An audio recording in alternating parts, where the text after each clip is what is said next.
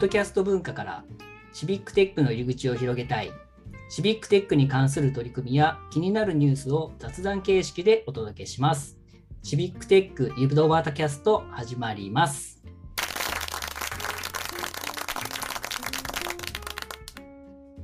はい。今日はですね、えいつもとちょっと違った感じで、えお送りしておりますが、え今日は謎チームのリレーということで、え私、 Code for Gifu の安田が、えお送りいたします。今日のゲストはシビックテックミートアップ2022メンバーの南谷さんをお迎えしております。よろしくお願いいたします。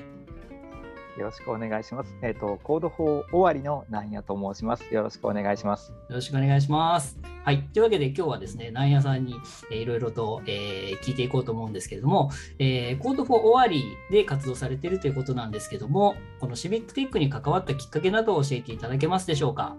はい、えっと、行動終わりなので、愛知県の一番北ですね、犬山市の隣に扶桑町って町があるんですが、あの昔の国名の尾張の国の辺りで活動しているので、そういう感じだったりします。で、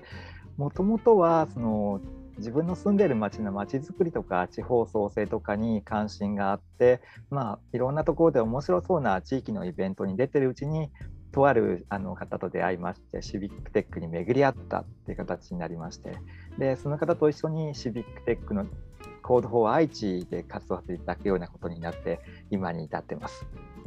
なるほど、ありがとうございます。まあ、内野さんといえばですね、本当にあの愛知県内では知らない人はいないっていうぐらい活動が広くて 有名な方だと思うんですけれども、あのよければあの愛知からまたあの終わりを新しく立ち上げてみようかなって思ったきっかけとか、よかったら教えていただけますか？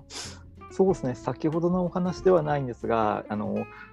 街の課題を解決できたら面白いだろうってずっと、うん、街づくりとかそういうことに関心があってでそう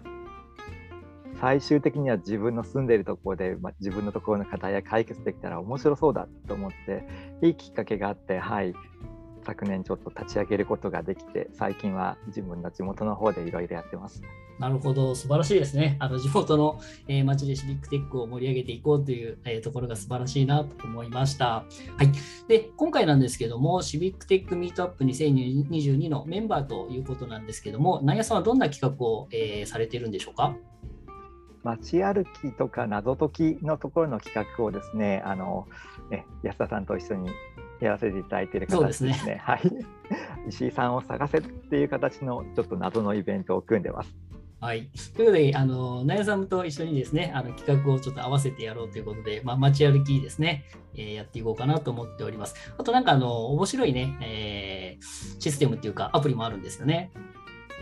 そうですね、QR コードをあのストックして記録しておくができるっていうようなアプリケーションを作られている方がいらっしゃってそのシステムを一部あの貸していただけるっていう形だったのでうまくいけば組み込めるんじゃないかなというふうに思ってます。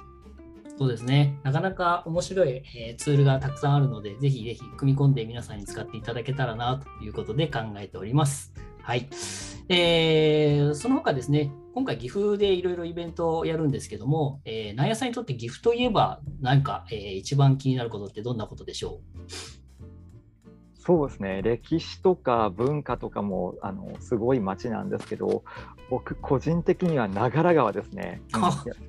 街の真ん中とか外れの方に綺麗な川が流れてる場所ってあんまりないんじゃないかなって思います。そうですね、岐阜といえば長良川っていうのはやっぱり誰もが知っている大きなポイントになりますよね。今回の会場も長良川のすぐ近くですもんね。はい。はい、そんな近くをですね、えー、皆さん全国から集まってきていただいて、いろいろ街歩き楽しんでいただければなというふうに思っております。えー、今回イベントに向けてなんかこう意気込みというか、なんか一言いただけますでしょうか？